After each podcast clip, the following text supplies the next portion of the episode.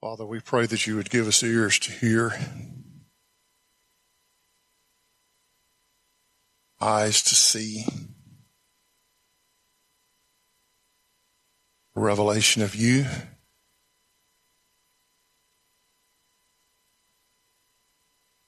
And allow it to make a difference in our life.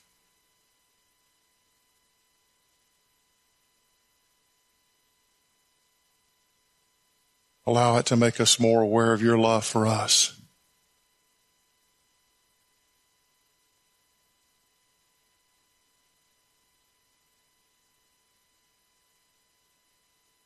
Allow it to conform us to the image of your Son.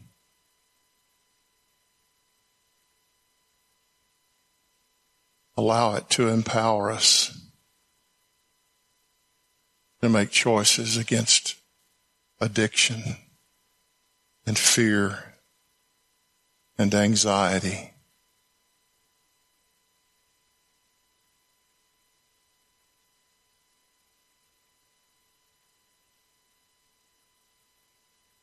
Thank you for the presence of your Spirit.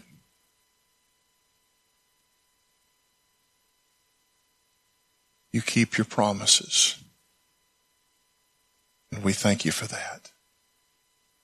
Thank you, Father. Go ahead and turn to Galatians. I want you to imagine with me this morning that you have given your entire life from the time you were born, you have given your entire life to a particular perspective. And that perspective consists of a lot of things, but two of the things that it consists of is number one, you're the only ones God's ever chosen. That perspective says you are it. You are God's special. God has picked you. And if anybody else wants to be picked by God, they have to become like you.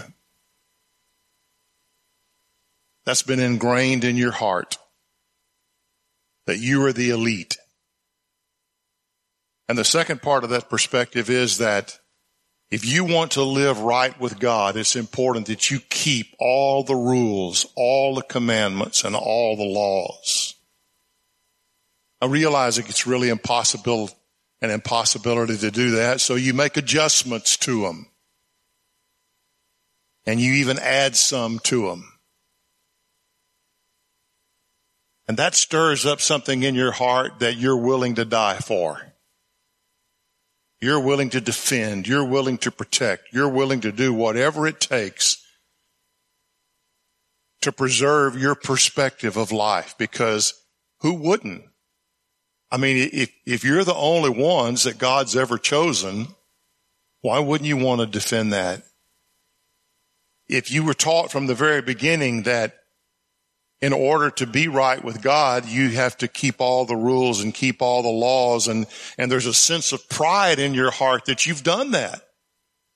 Man, I, I have, I have exceeded what my peers were able to do.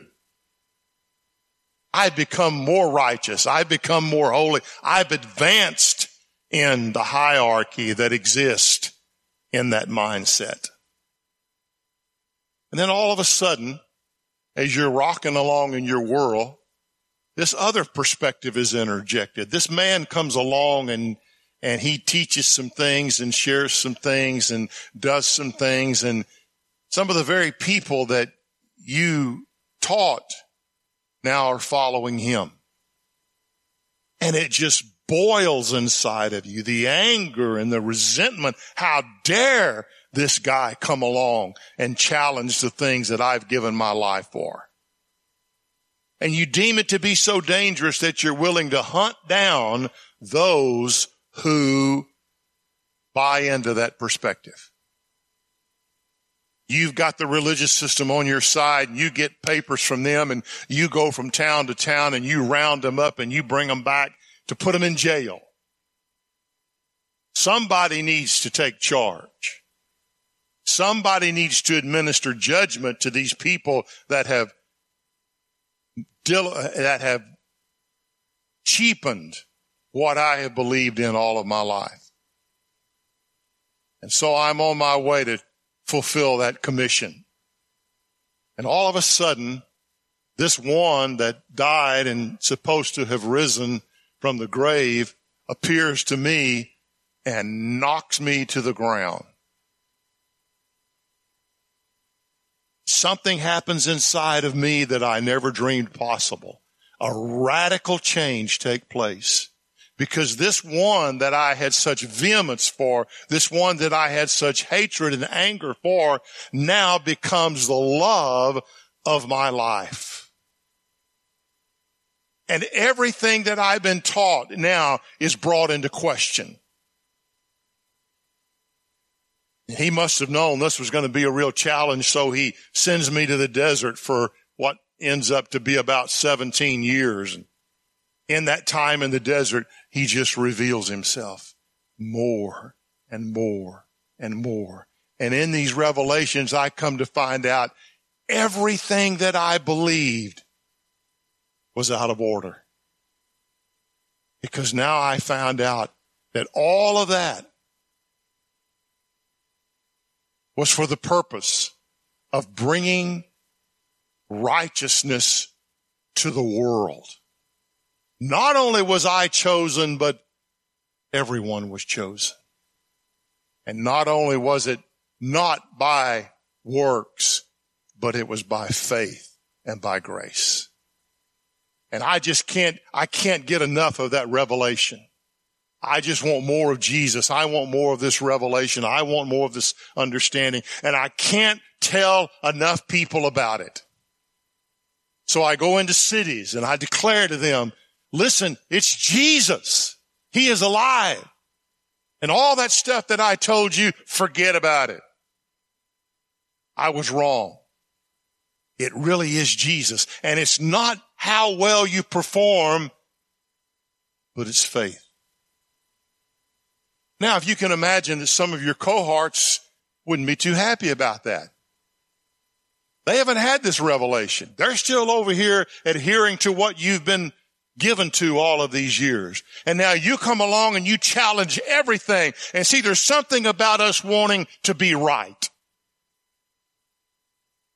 And they still want to be right. And if you're right, then they're wrong. So you can't be right because I'm right. Therefore, you must be wrong. That sound familiar? Sounds like us, doesn't it? We want to be right. Now, I can't be right and you can't be right too. So you got to be wrong because I want to be right. And so they follow him everywhere he goes and challenges everything he teaches. And, and I'm reminded, and I, I can't remember the character. I think it was John Wesley's wife. And he used to go from town to town itinerant and she wasn't a believer. And he would go from town to town and he would preach and he would be up there preaching and his wife would be in the back yelling, don't believe him.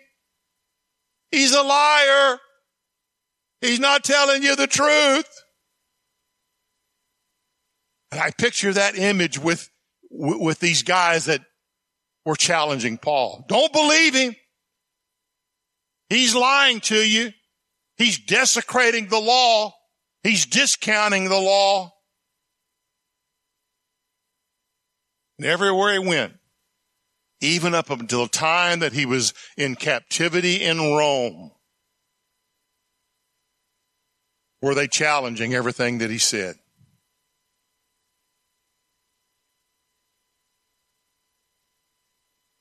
That's the book of Galatians. He writes the book of Galatians to the churches of Galatia and he says, I taught you about grace. I taught you that it's by faith. And these guys have come along and they're saying, no, you have to keep the law and you have to be circumcised.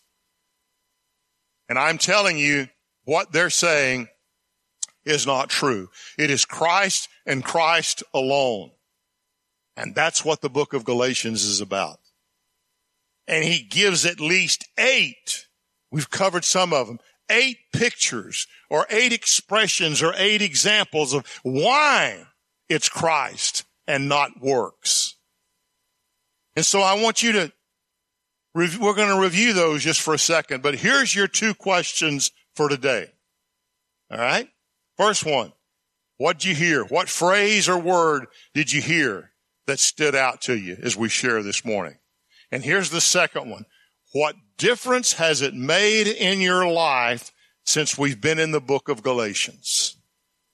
What difference has it made in your life since we've been in the book of Galatians?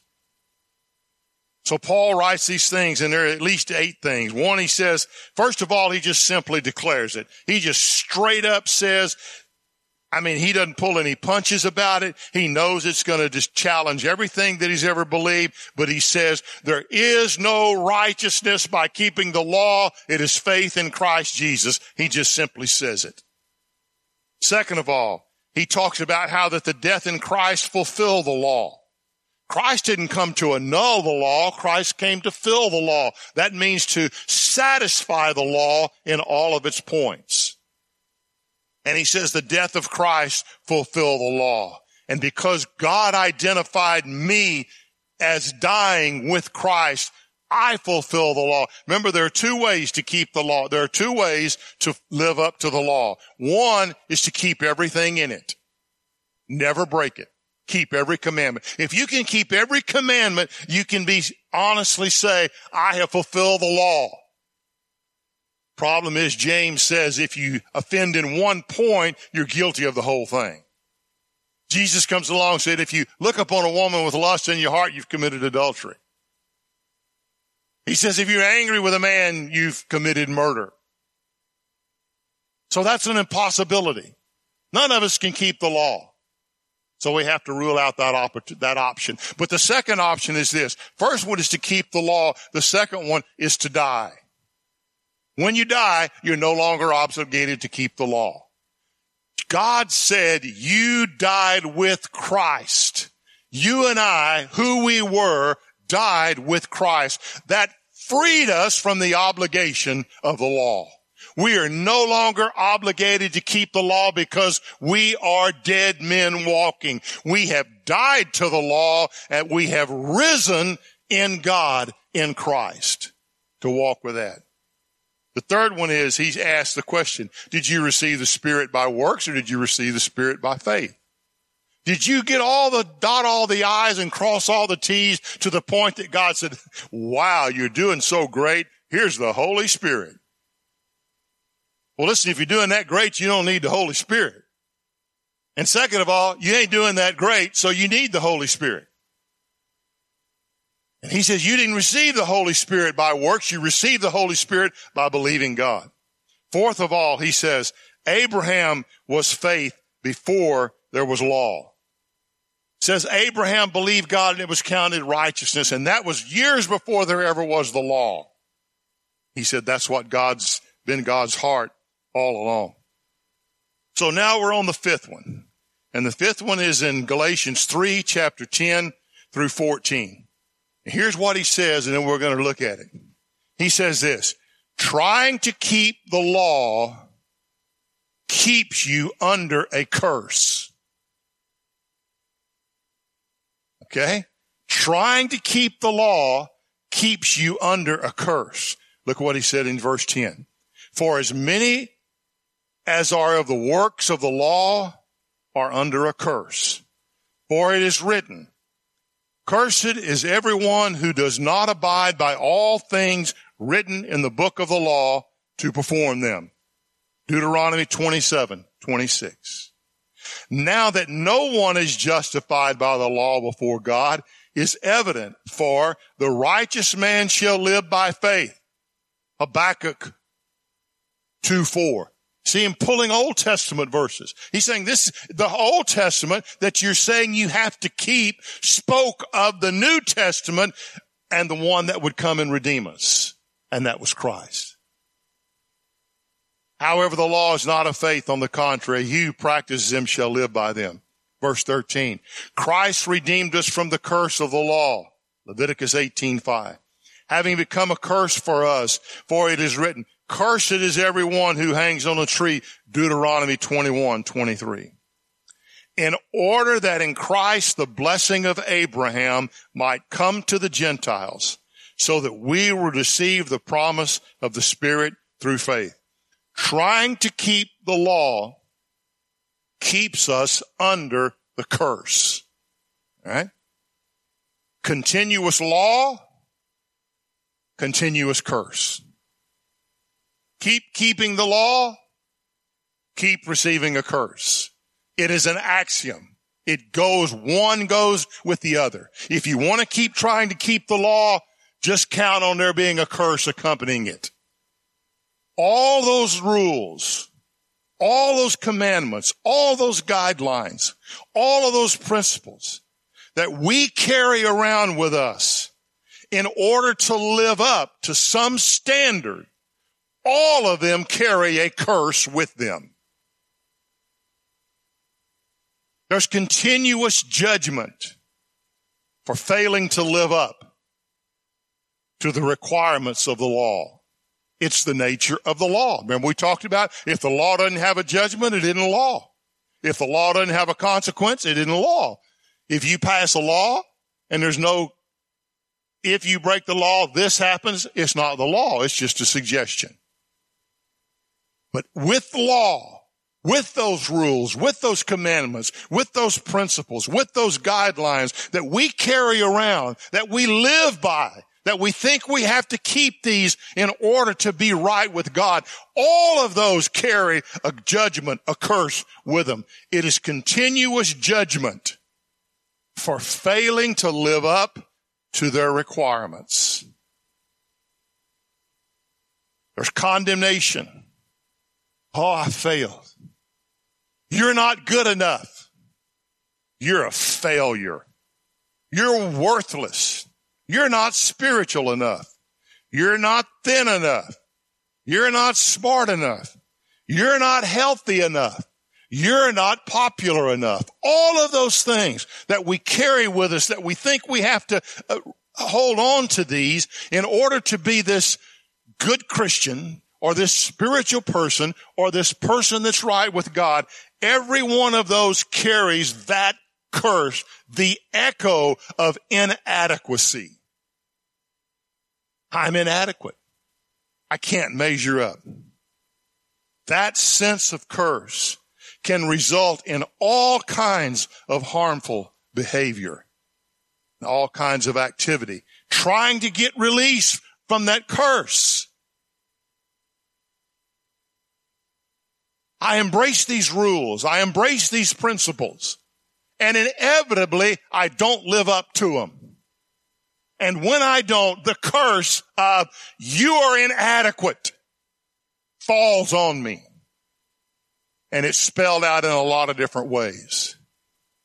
And the pain of that, the grief of that, the shame of that, the condemnation of that results in all kinds of behavior, harmful behavior, whether it's drugs, sex, money, eating disorder, religion, alcohol, education, possessions, exercise, power, acceptance.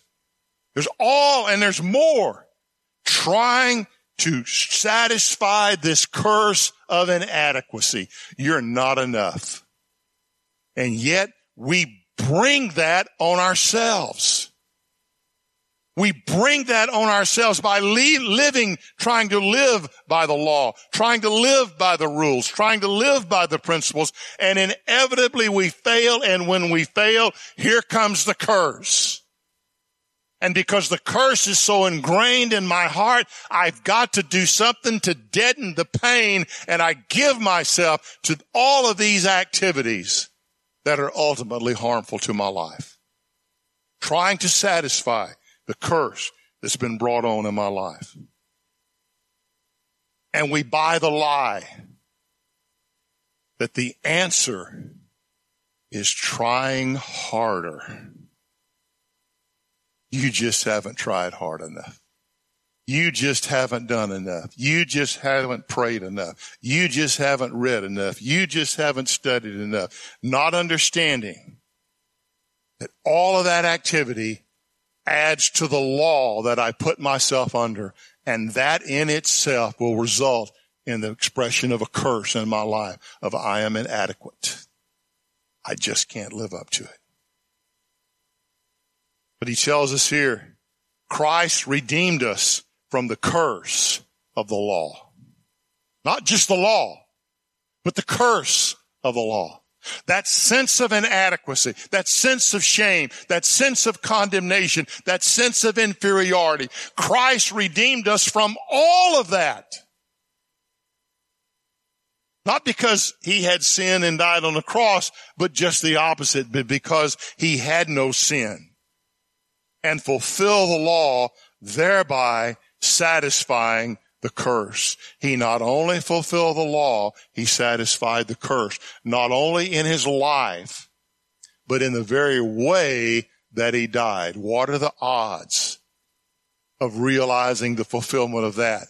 Cursed is everyone who hangs on a tree. He had to be crucified. He had to fulfill that expression of the curse. And he did it at every point.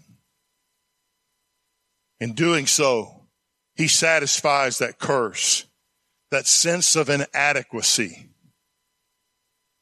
that making us adequate. I want you to look in, in 2 Corinthians. You know, we, we've got the luxury. Galatians was the first book that, that Paul wrote. And we have the luxury of having these other letters that he wrote to kind of help explain some things in Galatians and in other books. So he begins in 2 Corinthians chapter 3 verse 1. He says, well, let me go back. Let's look in verse 14 in chapter 2. But thanks be to God who always leads us in triumph in Christ. Is that true? No, no, no, no, no, no, not true because it's written. True because it's lived in us. That always true? Does he always lead us in triumph? Yes.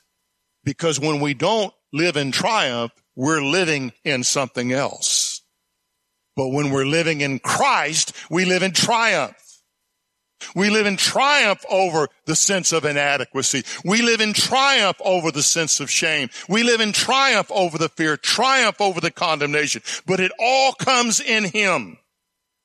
Thanks be to God who always leads us in triumph in Christ and manifests through us the sweet aroma of the knowledge of Him in every place. What do you smell like? When you leave a place, is everybody going, what is that? What do you smell like? When you leave, do they say, boy, that smelled like Jesus? Or do they leave thinking, well, that smelled like criticism? Uh, that smelled like anger. That smelled like bitterness. But then it smelled like Jesus. When I find my all in Him, the curse is broken and Christ emanates through me in my life and in my circumstance. Thanks be to God who always leads us in triumph in Christ and manifests through us the sweet aroma of the knowledge of Him in every place. For we are a, a fragrance of Christ to God. Isn't that awesome? We smell like Jesus to God. Mothers know what their babies smell like. Even when the diaper's dirty. They know. That's my baby. They just know. The father says, you smell like Jesus. Man, that's great. That's good stuff. We are a fragrance of Christ to God among those who are being saved and among those who are perishing. To the one, an aroma from death to death, to the other, an aroma from life to life.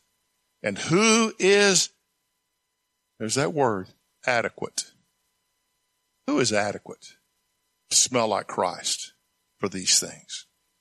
For we are not like many peddling the word of God, but as from some sincerity, but is from God. We speak in Christ in the sight of God. Are we beginning to commend ourselves again? Or do we need some letters of commendation to you or from you? You are our letter written in our hearts, known and read by all men, being manifested that you are a letter of Christ, cared for by us, written not with ink, but with the Spirit of the living God, not on tablets of stone, but on tablets of human hearts. Such confidence we have through Christ toward God. Watch here. Not that we are adequate in ourselves to consider anything as coming from ourselves. If I was adequate in myself, Christ wouldn't need to die. If I was adequate in myself, God wouldn't need to send the Holy Spirit.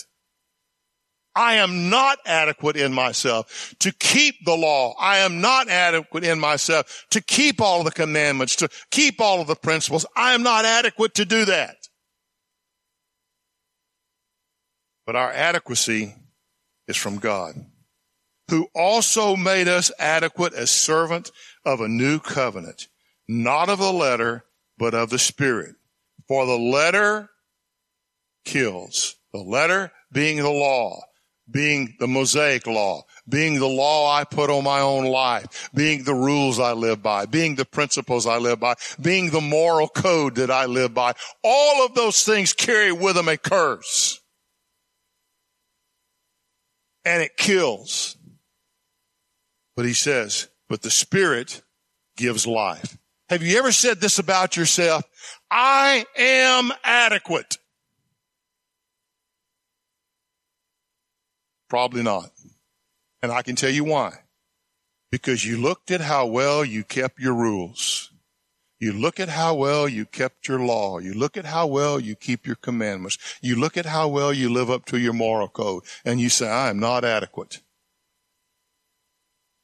But when I look at what God has done and I look at Christ has made me adequate. I am adequate to do anything and everything God wants me to do. The key is not putting a bunch of stuff on myself that doesn't originate with God. Puts on, I put it on there with me, stuff that I put on myself. Well, I, you know, I, I really do. I mean, I, I, I've got to, I, I, I you know, I, have got to lose some weight. You know, I've got to, I've got to get in better shape. You know, I've got to, you know, I, have just got to, I, I've got to read the Bible more and we put all this stuff on us, knowing we're going to blow it. And when we blow it, that sense of inadequacy hammers our heart. See, you're not adequate. But here's what he's saying. Everything God leads me to do, I am adequate to do it. Everything that the Spirit quickens me to do, I am adequate to do. I am adequate because of Christ. Freedom, contentment, satisfaction, peace will only come in finding my adequacy in Christ.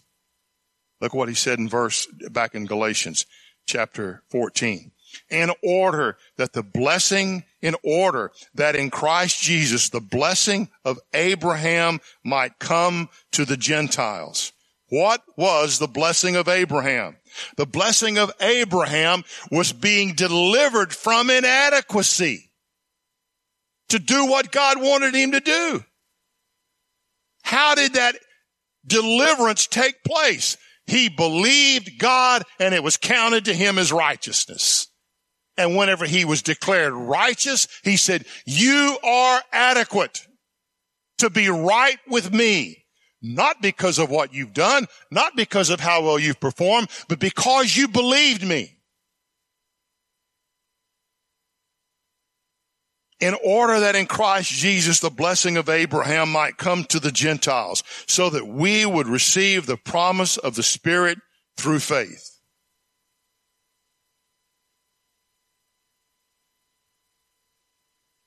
Because of Jesus, I am adequate to do anything and everything that God wants me to do. And Paul says that didn't come by keeping the law and being circumcised. That didn't come by keeping the rules. That didn't come by living up to your moral code or living by principles. It came by trusting that what Christ did was sufficient to make you adequate.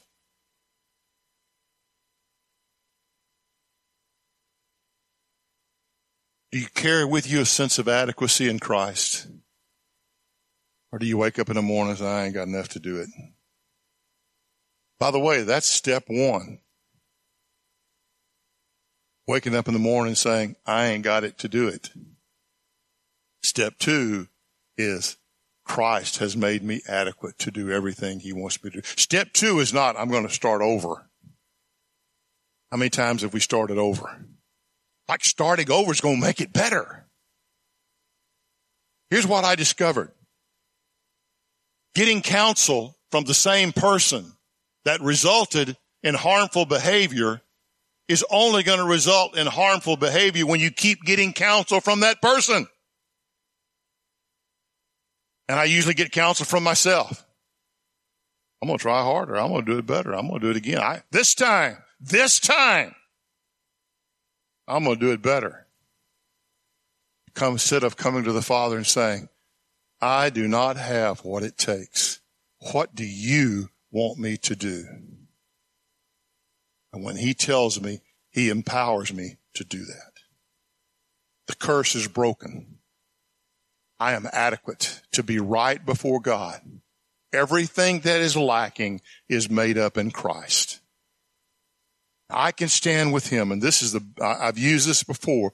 This is the best definition of righteousness I have ever heard. And it says the ability to stand in the presence of God, man, any demon, without a sense of fear, guilt, shame, condemnation, or inferiority or inadequacy. Think about that. That, that describes me. I live with those things. Fear, guilt, shame, condemnation, inferiority, inadequacy. But a sense of righteousness, the sense of what God has done in Christ makes me sufficient to stand in his presence and in the presence of any man.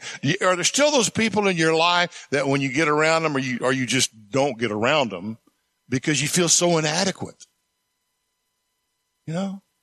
And, and, and hearing, well, they put their pants on one leg at a time like you just really doesn't help because it plants an image in my mind all day of them putting their pants on one day at a time. What, what good does that do? It's not a comparison. Compared to you, I'm this. It's not a comparison. Paul, Paul says in Corinthians, we're foolish when we compare ourselves with ourselves. But it's coming in the awareness of what God has done in me, of what God did in Christ. And if I receive that, I walk without that sense of condemnation, without that sense of shame. And then I'm not constantly looking for behavior to dull the pain of the curse. I can walk in righteousness, walk in obedience to Him.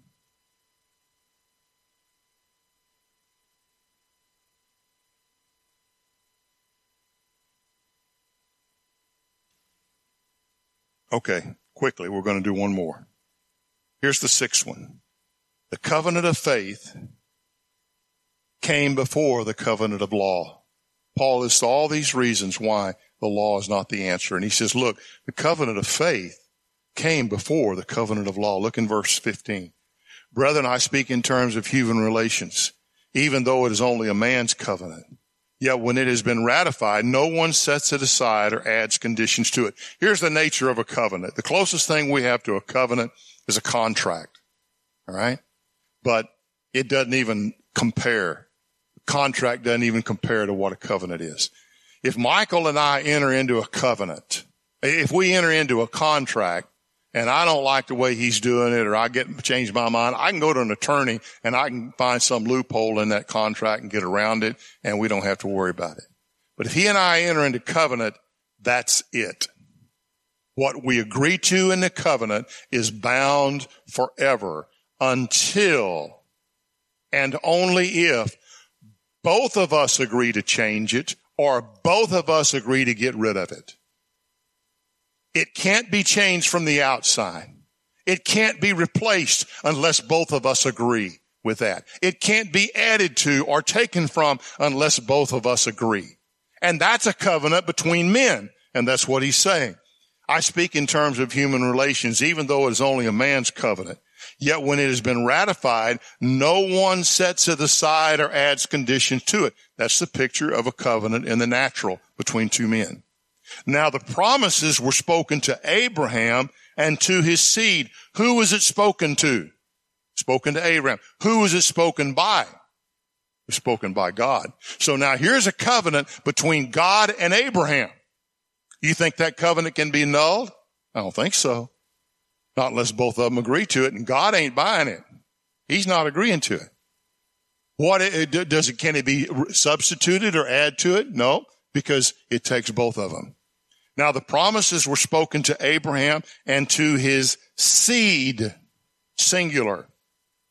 He does not say, and to seeds as referring to many, but rather to one and to your seed that is Christ. That seed is not Mohammed. It is not Buddha. It is not anybody else. It is Christ and Christ alone. Remember what he said? There was You'll be a blessing to many nations. How's that going to happen? Through one seed being Christ.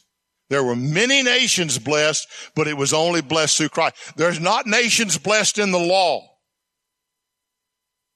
We've got that really fouled up. We think if a nation embraces the law, we think, we think America is a Christian nation because it embraced the law. Listen, until it embraces Christ, it is not under God's favor. We're going to have a better existence. No question about it. But it's in Christ that the blessing comes. It's in Christ that the reality of it comes. What am I saying? What I'm saying is this. The law, which came 430 years later, does not invalidate a covenant previously ratified by God so as to nullify the promise. So here's God Here's Abraham. They entered into a covenant. That covenant took place 430 years before the law ever came on the scene.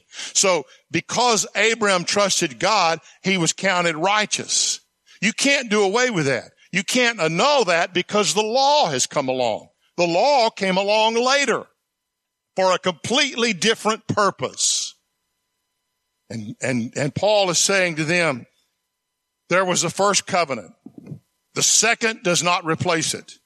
The second was created for a completely different reason. The law was not created to make man righteous. All of our efforts is not going to make us right with God. The only thing that makes us right with God is faith, belief in what Jesus did and accepting what he did. What I'm saying is this, the law which came 430 years later does not invalidate a covenant previous ratified by God so as to nullify the promise. For if inheritance is based on law, it is no longer based on a promise. But God has granted it to Abraham by means of a promise. That's good news. That's a good word, man. That covenant that God made with Abraham still stands. It's still by faith. It's still believing what God has said. Okay? So those are, that's, uh, six of the things that Paul referred to when he's trying to communicate to the people in Galatia. This idea of keeping the law and being circumcised is irrelevant. What's relevant is Christ and trust in Him. That's relevant to us because we set up so many laws in our own life. We set up so many rules, so many uh, principles, so many guidelines that we come up with on our own instead of receiving what God has already done. All right, here's the questions. What word or phrase stood out today Here's the second one. Since we've started Galatians, what's been different in your life? What change has it made in your life? All right. Anybody?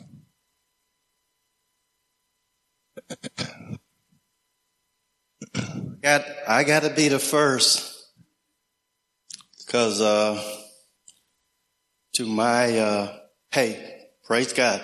Anyway, uh, from last week when I was mumbling and stumbling and everything up there trying to share your last statement, I'll go ahead and say it. I was so bold to say that America is a Christian nation, but from your definition just now, a Christian is one who embraces Christ and the righteousness of God by faith and not works. Absolutely. The same with the nation. Absolutely. To my shame. Absolutely. That's supposed right. to be laughing at me anyway. That's good, Chuck. Okay. That's good you saw that. Anyone else? Vernell? Randy, get over here. Can't make his old man walk. Sick him. Yeah, that's loud. Michael, you put the cookies on the lower shelf today. The curse of the law is inadequacy. That's right. I've not, not had it presented that way before, but that, that is a curse. That is and a curse. You're born under that. The sense of inadequacy. And boy, that's, that stood out to me today. That's right. So now, see, there, there's teachings that have taken this and they've taken it in an area and they're saying if you if that if you if you are living in adequate if you have inadequate money, you're under the curse. Listen, Christ did not die so everyone would be millionaires.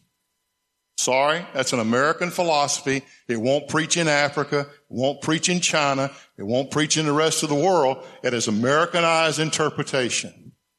But he did die to make me adequate to do anything that God called me to do or asked me to do and wants me to do.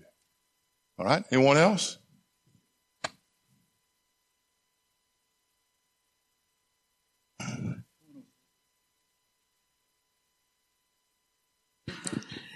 There were two words that stood out to me this morning. The first one was curse. And realizing that curse can be something as simple as feelings of inadequacy. Absolutely. And the other one was covenant when you explained that a covenant can only be broken when all parties that are a part of it agree to that. So I can't break my covenant with God. Mm. No. And that's because of his faithfulness, not yours. It's true of all of us. Let every man be a liar. God is faithful. Um, yeah, just that I've been set free from a curse and I've been set free from this crazy cycle of death that I just keep, you know, keeping my eyes on my behavior and trying harder and harder and it, it doesn't work. No. I have to take my eyes off my behavior and put them on him and just enjoy him. So this has been huge for me. Good. I just feel like I've answered the two questions you had. That's good. Remember that? Remember that? That's good. What, what constrains us? Constrain means keep me from doing stupid things, okay? Keep me from sinning. What constrains me? The love of Christ. Not my love for Him. The awareness of His love from me constrains me from wanting to do anything that would grieve him or quench him. That's the constraint. It's not how well we do in keeping the rules and making more rules and then dedicating to do better at our rules. It's becoming aware of his love for me and what he's done. Boy, that constrains me. I don't want to do anything to grieve him. All right. This is the big, I guess, uh, revelation that the Lord gave me um, through Galatians. Um, and I guess a little backstory. I hate reading the Bible. Uh, I think the reason why I hated reading the Bible is because it's been used as a weapon to me. That's right. Um, so I remember the first time you gave it to us, you were just like, read Galatians. And I was like, oh, I guess, let me give it a shot. But you said, find Jesus in it. And as soon as I applied that, oh my God, did it just like all this stuff just start coming at me? I'm weeping and I'm like in my office, like, what is happening? I've never, never experienced that. Um, and so like, I guess this is part of my revelation, I guess. It's my translation of Galatians 3.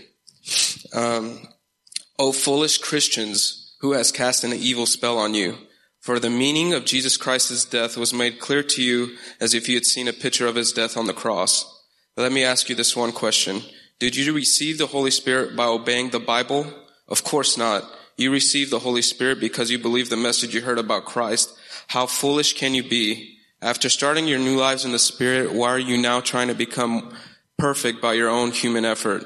Have you experienced so much for nothing? Surely it was not in vain, was it? I ask you again, does God give you the Holy Spirit and work miracles among you because you obey the Bible? Of course not. It is because you believe the message you heard about Christ. In the same way, Abraham believed God and God counted to him as a righteous man because of his faith. The real, chi- the real children of Abraham then are those who put their faith in God. Um, I can celebrate that. That's good. You know, good. um, I'm just tired of of people just being like, "It's the word of God. It's the word of God." I'm like, the word of God is still alive and still speaks. It's not just in this book.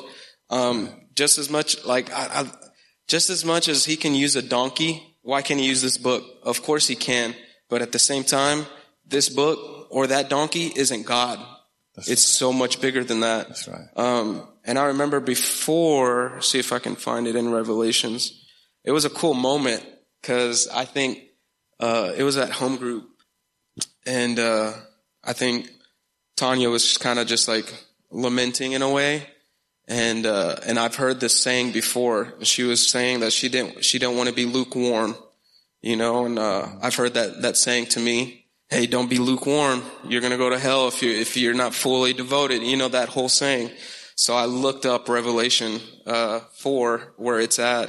Um, uh, let me see if I can find it. 15 says, I know all the things you do, that you are neither hot nor cold. I wish that you were one or the other, but since you are like lukewarm water, neither hot nor cold, I will spit you out of my mouth. Um, when I've been thrown that scripture or I read that, I'm just like, Lord, I can't find you in that.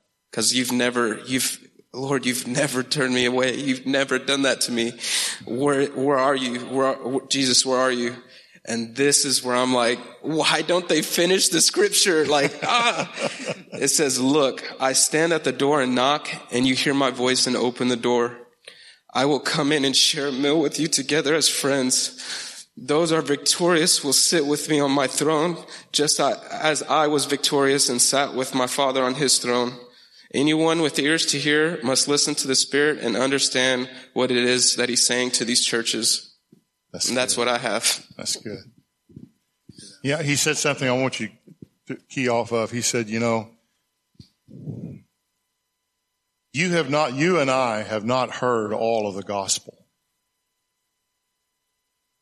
There's so much more. There's so much more.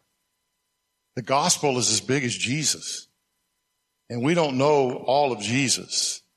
So there's plenty more to be had and to be realized. Emily? Um, similar, I guess, to Alex, like I just, I grew up thinking, well, just not having a great example of reading the scripture and um, that being producing life. I would see people in my life um, reading scripture and it would just be it's just about the law. Like you have to do this every day. Like go through the bible read the bible in a year like just different things. Um, and i never really saw fruit from it. So i was like well you know how do that can't really be i don't know. I just always struggled with it. But um, just recently through all of this study and another study that jeremy and i are doing together studying the gospels what I've seen in my life and what I've recognized is that it's not works of the law, but relationship. How does relationship happen with Christ? It's by reading his word, believing it, and knowing it to be true. And I just, for the first time in a, like maybe forever, I've really been able to see how God's word it can pierce how it can pierce hearts mm-hmm. and how it can how it really is such a big part of that. You know, my mm-hmm. relationship with God scripture has a role in that. Mm-hmm. It really does. And it's not about the law and Absolutely. making sure that you do it every day and this many minutes a day and, you know, like prayer as well. But, but that that is a tool that we can use to get close to the Lord. Mm-hmm. Scripture really is the sword and it is piercing and it really does pierce our hearts. Mm-hmm. That's right. Uh, thanks be to God. She didn't name drop, but I was one of those, uh, one of those bad examples. so I'm just I'm just grateful that he he did. He saved me from that from that perspective, from that that law I po- imposed on myself. Um, so recently we've had the past couple of weeks we've had a few conversations with people with just really deep hurt um, from the church. Um, from from their perception of the church, um, their experiences throughout their whole lives, and it has just.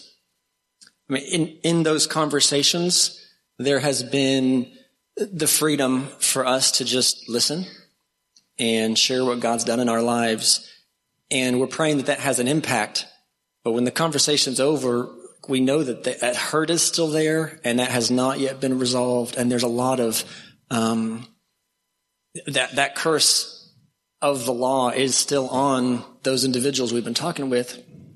So I leave those conversations excited about the Lord having used us, um, but still just kind of holding my hands up like I I can't do this. I, I don't even know how to speak into that kind of hurt.